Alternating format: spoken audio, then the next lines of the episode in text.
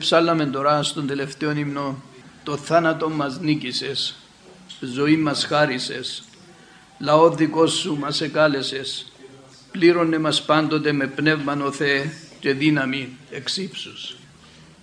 Για πάντα να ευχαριστούμε τον Κύριο μας που ήρθε στη γη και έγινε άνθρωπος όπως εμείς και έκαμε εκείνον το τέλειο έργο της σωτηρίας και άνοιξε για μας έναν δρόμο.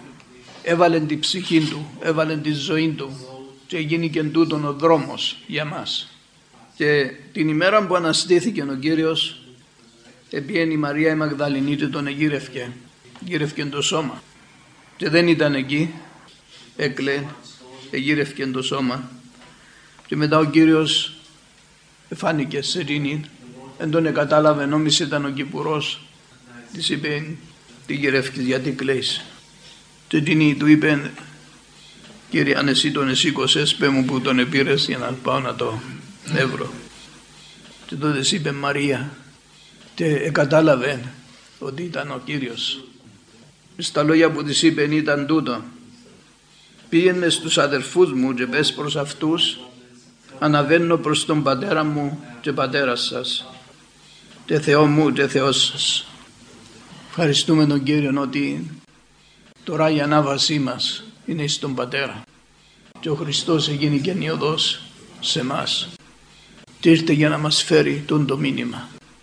Όχι μόνο να αναστήθηκε από τους νεκρούς, το θάνατο μας νίκησε, ζωή μας έδωσε, αλλά έστειλε το πνεύμα από τον ουρανό για να μας γεμίσει και να ανεβαίνουμε στον Πατέρα μέσα στο πνεύμα και μέσα στην αλήθεια και έτσι να τον προσκυνούμε.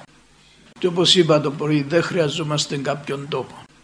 Κάποιο συγκεκριμένο μέρος που να ονομάζουμε ναό ή οτιδήποτε. Αλλά και πάνω στο κρεβάτι μας τώρα που ξαπλώνουμε μπορούμε μέσα στο πνεύμα να ανεβαίνουμε στον πατέρα μας. Να ανεβαίνουμε στον πατέρα μας.